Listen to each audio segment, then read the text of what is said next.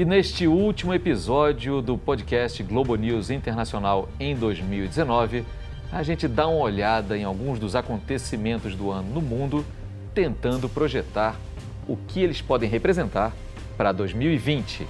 Me ajudando nessa difícil tarefa, lá de Buenos Aires, nós temos Ariel Palácios, aqui comigo o professor de Relações Internacionais Tanguy Bagdadi e eu, Marcelo Lins. Então, começando olhando para a Ásia, que é onde começa normalmente naquela noite da virada ali, os réveillons vão vindo, né, lá do leste profundo e vêm se caminhando para cá. O ano foi marcado pelos protestos em Hong Kong. Protestos em Hong Kong que dizem respeito diretamente à China. China cada vez mais uma superpotência nesse mundo, né? A China de Xi Jinping querendo aparecer mais para o mundo, mas tem seus problemas internos. Hong Kong é apenas um deles. Tanguy, o que você destacaria nessa onda de protestos que durou até o finalzinho do ano? Natal ainda foi marcado por novos protestos nos shopping centers da ex-colônia britânica e parece que os manifestantes estão muito decididos, o governo central de Pequim também. Não se vislumbra grandes mudanças? É, para a gente conseguir entender esse momento que, pelo qual Hong Kong está passando, a gente tem que olhar para a política externa do Xi Jinping de uma forma geral. Ele está mudando a posição da China no mundo. A China sempre foi um país muito introspectivo, muito voltado para dentro, exatamente por ser um país muito populoso, muito complexo, muito rico, com muitas questões domésticas a serem é, trabalhadas. Mas Xi Jinping ele começou a se voltar muito para fora. Ele começou a projetar a China no mundo. E no momento em que ele faz isso, isso acaba já trazendo consequências domésticas. Isso faz com que você tenha determinadas parcelas da população que queiram demandar, queiram ter, na verdade, é, determinadas reivindicações mais específicas. Hong Kong tem uma, uma questão é, mais peculiar, que é o fato de ter sido uma colônia britânica até o final da década de 90, tem algumas leis mais específicas que garantem algumas liberdades individuais que o restante da China não tem, mas a maneira pela qual a China lida com Hong Kong é fundamental porque é um recado para outras regiões da China que possam vir a querer fazer manifestações também. Então, dependendo da maneira pela qual a China lidar com Hong Kong, isso pode trazer consequências para regiões como Taiwan, como Xinjiang, como outras regiões que para a China é muito sensível, porque pode abalar a unidade da China. E por mais que a China aperte ali é, as medidas em relação aos manifestantes de Hong Kong, a gente não vê nenhuma retaliação de peso realmente do mundo em relação a Pequim. Afinal de contas, ninguém quer perder um parceiro econômico tão importante. Agora, a gente fazendo um recorte ali, saindo da China, dá uma olhada para baixo um pouquinho, Ariel, Oceania ali, a gente viu o final do ano marcado pelos piores e mais devastadores incêndios florestais que a Austrália já presenciou, a região de New South Wales, né, a Nova Gales do Sul, onde fica até Sydney, cidade mais importante do país, atingida por incêndios realmente impressionantes. E nem o governo australiano, o atual governo conservador, negacionista das mudanças climáticas também, está imune a isso e vai ter que enfrentar esse problema ao longo de 2020. Agora, vamos olhar mais para cima de novo. Rússia, a Rússia de Vladimir Putin, vai ter eleição nos Estados Unidos em 2020. Será que a gente espera que mais uma vez Putin seja um protagonista de um processo eleitoral lá em Washington. É de se esperar, não é? é? Já houve essa interferência, ou pelo menos é, tudo indica que houve alguma interferência, embora o governo Trump negue isso, mas é, possivelmente isso volta a se repetir e talvez é, com mais refinamento ou, ou, de uma forma um pouco mais discreta do que foi é, no passado. É, por outro lado, talvez, de acordo com como está o cenário hoje, talvez a, a, disputa não esteja tão acirrada e talvez é, não seja necessária uma, uma interferência russa tão é, significativa como a que teria, a, coloquemos o verbo no condicional, que teria acontecido é, anos atrás, mas de todas formas, essa relação Trump Putin é muito esquisita, é muito estranha e isso acaba gerando uma série é, de suspeitas. É, mas é, é, é algo para ficar de olho, ver como Moscou reage perante os candidatos democratas e, e como é que fica a relação Trump-Putin ao longo deste próximo ano. Um ano muito interessante sob vários aspectos ali entre Washington e Moscou.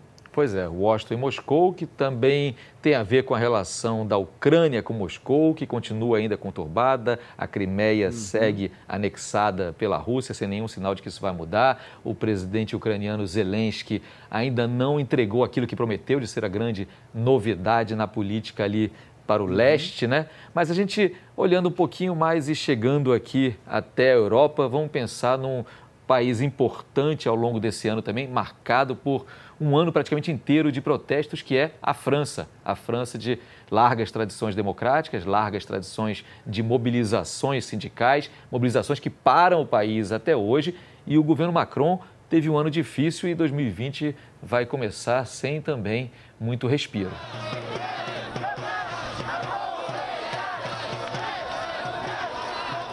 É, o ano de 2019 começou com o Macron sendo acusado por todos os lados de acumular muito poder nas suas mãos de querer, inclusive, de repente, rever a Constituição, é, meio que subvertendo algumas questões da, da República Francesa, né, uma república bastante tradicional nessa questão da democracia e da divisão de poderes. É, e termina o ano com uma, uma quantidade inacreditável de manifestações. A gente, é, no, desde o final de 2018, a gente está vendo os, os, coletes amarelos que também é, invadiram o ano de 2019. Agora, a questão é, relacionada às aposentadorias. Então, o Macron ele é um presidente que, em momento algum, ele teve muita tranquilidade no plano doméstico. O que é curioso porque ele não tem essa tranquilidade domesticamente enquanto ele tenta se projetar como uma liderança da União Europeia, sabendo que Angela Merkel não vai permanecer no poder durante muito mais tempo. Então, na, na falta de uma liderança como Angela Merkel, muito tradicional, muito adequada a, a, a, ser uma, uma voz forte diante da União Europeia, o Macron vem tentando se posicionar, e já que a gente está falando de Rússia agora há pouquinho, inclusive sendo uma voz de articulação com os russos. Né? Então, Nesse sentido, a, a, a, o ano de 2020 do Macron ele é decisivo, ele é fundamental. Já vai, já, vai começar a projetar a próxima eleição presidencial na França e esse ano agora é o ano no qual a gente vai ver se ele vai conseguir recuperar a popularidade, recuperar a economia francesa e se colocar como uma liderança é, da União Europeia e sendo uma liderança da União Europeia, naturalmente uma liderança internacional também. Uhum. Agora, pessoal, um tema que permeou aí discussões as mais variadas, econômicas, sociais, políticas e também envolveu participantes do mundo inteiro é a questão ambiental. Mais uma vez esteve na ordem do dia e nenhuma indicação que vai deixar de estar na ordem do dia em 2020. Personagem do ano, sem dúvida nenhuma, a ativista sueca Greta Thunberg. World leaders are still trying to run away from their responsibilities. But we have to make sure that they cannot do that. Teve o ano também a reunião do clima em Madrid, que terminou em fiasco com a participação brasileira atravancando ali negociações sobre créditos de carbono, muita gente negando ainda as influências do homem nas mudanças climáticas, mas esse é um tema que estará presente tão presente quanto ele, talvez ainda o tema do petróleo. E quem fala petróleo, fala num país que esteve em voga também, para, por assim dizer, ao longo de 2019, a Arábia Saudita, com o seu homem forte, o príncipe Mohammed bin Salman. O ano vai terminando com a elucidação, pelo menos do lado oficial, do triste caso do assassinato do jornalista Khashoggi lá no consulado saudita na Turquia, em Istambul. E tudo indica também que Mohammed bin Salman continuará tentando mostrar que a Arábia Saudita estará se modernizando. Vamos ficar de olho nele. Agora, Ariel, outro personagem que tem a ver com o Oriente Médio que a gente precisa ficar de olho é o país, na verdade, Israel. Israel caminha para março ter a terceira eleição em 12 meses. Vamos lembrar que a primeira foi em abril de 2019 e vai ter a terceira agora e até agora impasse também por lá. כדי להביא ניצחון סוחף לליכוד ולימין בבחירות לכנסת. Pois é, é, é, algo. Eu não me lembro de outro período, pelo menos recente, eu acho que antes, menos ainda, é, de tanta, tanta incerteza é, pelo futuro político eh, dentro de Israel. Não é? é antigamente a, a, política israelense era um pouco mais binária, como a americana, sempre era tudo um pouco mais previsível. Agora a coisa está um pouco mais, mais complexa e, e complexa também com um cenário uh, que, cujos vizinhos também não estão passando uh, por momentos também de, de placidez, ou os vizinhos imediatos ou digamos os vizinhos a um, um pouco maior distância. Ou seja, uh, tanto o Líbano com seus próprios uhum. problemas de manifestações recentemente, quanto a Síria, numa guerra civil interminável, e a própria Turquia, é? com um, um governo cada vez mais autoritário. E, e não esqueçamos também do Egito, porque o Egito também teve as suas turbulências anos atrás, mas ele ainda continua numa situação que não é exatamente é, de, de, de, calmaria é, política. Então, é, digamos, o Oriente Médio sempre é, infelizmente, um coquetel que está sempre ali a ponto de, de, de ficar um efervescente ou explosivo, Lins. A gente sabe também que a China tem investido muitíssimo em infraestrutura na África. Será que 2020 pode ser um ano em que coisas boas vão acontecer na África? É, a, a, gente tem uma visão meio caricata da África, né? Como se fosse um. A, a gente trata a África quase como se fosse um país, né? A uhum. gente fala sobre a Líbia, fala sobre a Turquia e fala sobre a África, que é um continente absolutamente diverso, tem uma série uhum. de realidades muito diferentes mas que se a gente quisesse simplificar em termos econômicos, vem apresentando resultados animadores. É claro que são economias pequenas, são países pobres, então parte de uma base pequena, quando a gente fala em termos percentuais, mas há um, há um crescimento significativo. É importante lembrar que a gente tem algumas é, é, soluções importantes que foram obtidas agora em 2019. Então, o conflito entre a Etiópia e a Eritreia, que levou inclusive um prêmio Nobel né, para um líder africano. Então, há, há boas per perspectivas, bons prognósticos. É óbvio que, como sempre, é um, são, são países que foram colônias, são países pobres, são países com problemas sociais, econômicos e políticos sérios. A gente vai continuar ouvindo falar de radicalismo, de crises, mas há pelo menos algumas boas notícias a aparecer ao longo do ano de 2020, como a gente tem visto, por exemplo, nos resultados econômicos desses países. Pois é, muitas perguntas a serem feitas sobre a África também. A gente vai estar de olho nesse continente aqui no podcast do Globo News Internacional. Agora, Ariel, uma das poucas certezas que eu acho que 2020 nos reserva é que, mais uma vez, os países do norte da Europa, a Escandinávia, devem apresentar indicadores sociais, econômicos e de bem-estar geral mais altos do que o restante do nosso planeta, né? Pois é, bom, é, é uma tradição uh, escandinava uh, de ter uma qualidade de vida muito melhor que o resto do planeta, eu diria. É, é muito interessante porque uh, quando a gente pensa em estabilidade institucional e econômica, esses países acumulam períodos ininterruptos desses dois fatores. E ali podemos acrescentar também um país que não é escandinavo, no caso a Holanda, é? que também tem essas características, e um país que não é escandinavo, embora muitas pessoas costumem pensar que é escandinavo só porque está ali do lado, mas não é, que é a Finlândia. Os escandinavos são Noruega, Suécia e Dinamarca. É? A Finlândia está ali atachada, mas não é escandinava propriamente dito, mas são, são países que mantêm essa, essa qualidade institucional e econômica há tempos e continuam sendo, assim, países de bem-estar social, democráticos, de leis eh, de vanguarda que eu considero como exemplo a serem tomados pelo resto do planeta. Seguindo um pouquinho mais para oeste, digamos assim, falamos do Reino Unido, que teve um 2019 marcado ainda por longas discussões por conta do Brexit e deve ter aí um 2020 marcado pela implementação desse longo processo de divórcio. Tanguy, alguma surpresa a esperar por ali? É, na verdade, não surpresa, alguma coisa que, que vai aparecer que a gente não imagina, mas tem muita coisa serviço, são muitos detalhes. A gente está indo para o quinto ano seguido, né? Então, foi votado em 2016, a gente está falando 2017, 18, 19, agora 2020 é o quinto ano em que a questão do Brexit vai ser tratada e é uma questão muito delicada. I will not negotiate a delay with the EU. Tem uma quantidade muito grande de detalhes a serem vistos, a serem é, tratados, que vai trazer uma consequência, vão trazer uma consequência muito grande para os britânicos, para a economia britânica de uma forma geral, para a União Europeia, para, para as relações internacionais de uma forma geral. Então, o sucesso do Reino Unido, o fracasso do Reino Unido, ditam muito do que vai acontecer nas relações internacionais ao longo do ano de 2020. E é, é importante que se tenha paciência para tratar de pequenos detalhes. Porque a gente está falando sobre a vida de famílias, a gente está falando sobre comércio, a gente está falando uhum. sobre prosperidade, a gente está falando sobre relações muito amplas. Então, é, é, mexe com tantas camadas na vida das pessoas e, no, e nos temas internacionais que certamente vai ser um dos grandes temas do ano 2020 ainda. E imagino que 2021, 2022, 2023 a gente ainda continue falando sobre esse tema. Então, dando um pulo lá para o outro lado do Atlântico, passando por cima da sempre estável ou quase sempre estável Islândia, chegamos à América do Norte, Estados Unidos e novembro, eleição presidencial. Por enquanto, na virada do ano, É, Donald Trump aparece como grande favorito ali, montado nos bons resultados da economia e ainda na divisão, na fragmentação da oposição democrata. Você vislumbra um 2020 tranquilo nos Estados Unidos também, Ariel?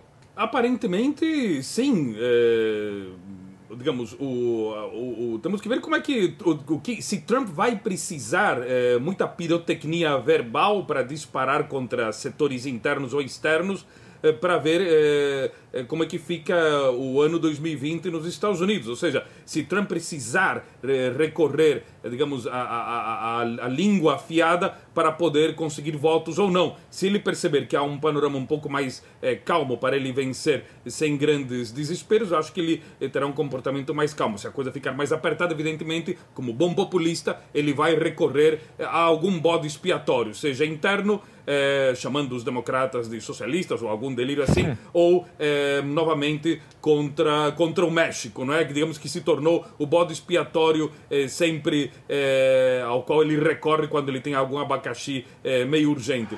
The country is doing better than ever before. We did nothing wrong. And we have tremendous support in the Republican Party like we've never had before. Nobody's ever had this kind of support. Então temos que ver como é que fica isso. A minha grande curiosidade, mais do que agora 2020, é que se ele for reeleito para 2024, é quem que ele vai colocar como sucessor. Não consigo imaginar é, Trump é, botando um, um, um, preparando um delfim. Eu acho que ele é muito egocêntrico para ele tentar bolar um herdeiro. Sem dúvida. A gente vai estar de olho, não sei se até 2024, mas estaremos de olho ao longo desse 2020, sem dúvida. E fechando a América do Norte, você mencionou o México, 2019 um ano, digamos assim, de poucas realizações para o governo do AMLA, né, o Andrés Manuel López Obrador. Esperava-se um governo talvez com medidas ainda mais populistas à esquerda ou algum plano econômico que pudesse fazer a economia mexicana vibrar. O ano foi marcado pela questão dos refugiados que subiam da América Central tentando chegar aos Estados Unidos, mas sem grandes novidades. E o Canadá com a queda um pouco na popularidade de Justin Trudeau, ou Justin Trudeau, como preferirem aí é, quem falar inglês ou francês. E aí fechamos a América do Norte. Mas, last but not least, né, por último, mas não menos importante, e passando pela conturbada, pobre e violenta América Central, a gente chega à nossa América do Sul que promete mais um ano com muita notícia, meu caro Tanguy. É, 2019 foi um ano sui generis para a América Latina. Quando a gente for estudar a história da América Latina, acho que 2019 a gente vai ter que separar um capítulo, porque por motivos, pelos motivos mais variados, uhum. foi uma região que passou por grandes manifestações, muito conturbada ao longo do ano de 2019, e a gente não teve o grande fechamento de capítulos, né?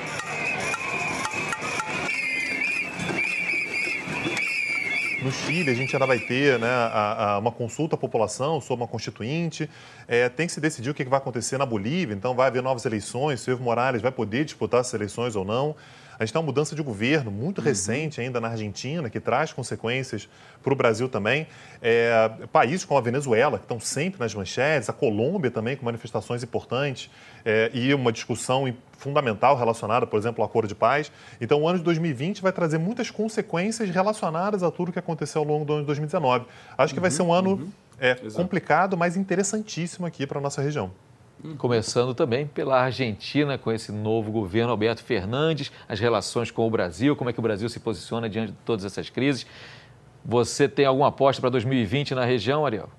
Eu acho que a aposta é, hum, possivelmente, infelizmente, mais, mais convulsão social econômica. Até porque as, os governos e as oposições é, que não estiveram é, representados nessas manifestações, quer dizer, nessas manifestações nas ruas, é, não, não houve protagonismo de partidos políticos, nem governistas, nem opositores nos mais diversos países é, da América Latina. Isso vai desde o Chile até Puerto Rico, onde também houve é, grande turbulência com a queda do governador de Puerto Rico. Eu acho que as classes políticas não estão conseguindo processar toda essa informação todas essas reivindicações que são muito amplas e eh, a tendência, suponho, é que esse tipo de manifestações nas ruas se prolongue ao longo de 2020, não só no Chile, mas em outros países também. Né? Temos que ver como é que continua essa alguns analistas denominam de primavera latina, eu acho que ela se parece mais àquelas revoluções eh, de 1848 na Europa. Mas enfim, cada país é um caso diferente com as suas nuances. O fato é que o ponto em comum é que governantes e opositores não estão conseguindo entender as demandas dos cidadãos.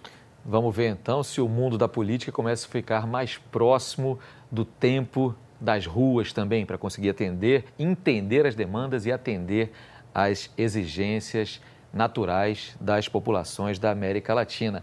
E esse giro gigantesco pelo nosso globo, um globo que é redondo e não plano, apesar do que querem crer alguns, a gente vai encerrando este último episódio do podcast Globo News Internacional de 2019. Eu agradeço muitíssimo ao Ariel, ao Tanguy e agradeço ao pessoal que ajuda a botar esse programa no ar ao Alexandre Rodão, a Renata Baldi, ao Francisco Policarpo, ao Adriano Marum, ao Humberto Cristóvão e ao Wellington Gaivoto. E claro, agradeço muito a você que acompanhou ao longo de 2019 o nosso podcast Globo News Internacional, acompanhou semanalmente também o programa Globo News Internacional na Globo News. A gente promete a vocês que vai estar de novo em 2020 tentando levar informações sobre fatos, personagens, curiosidades desse nosso mundo, nesse nosso tempo.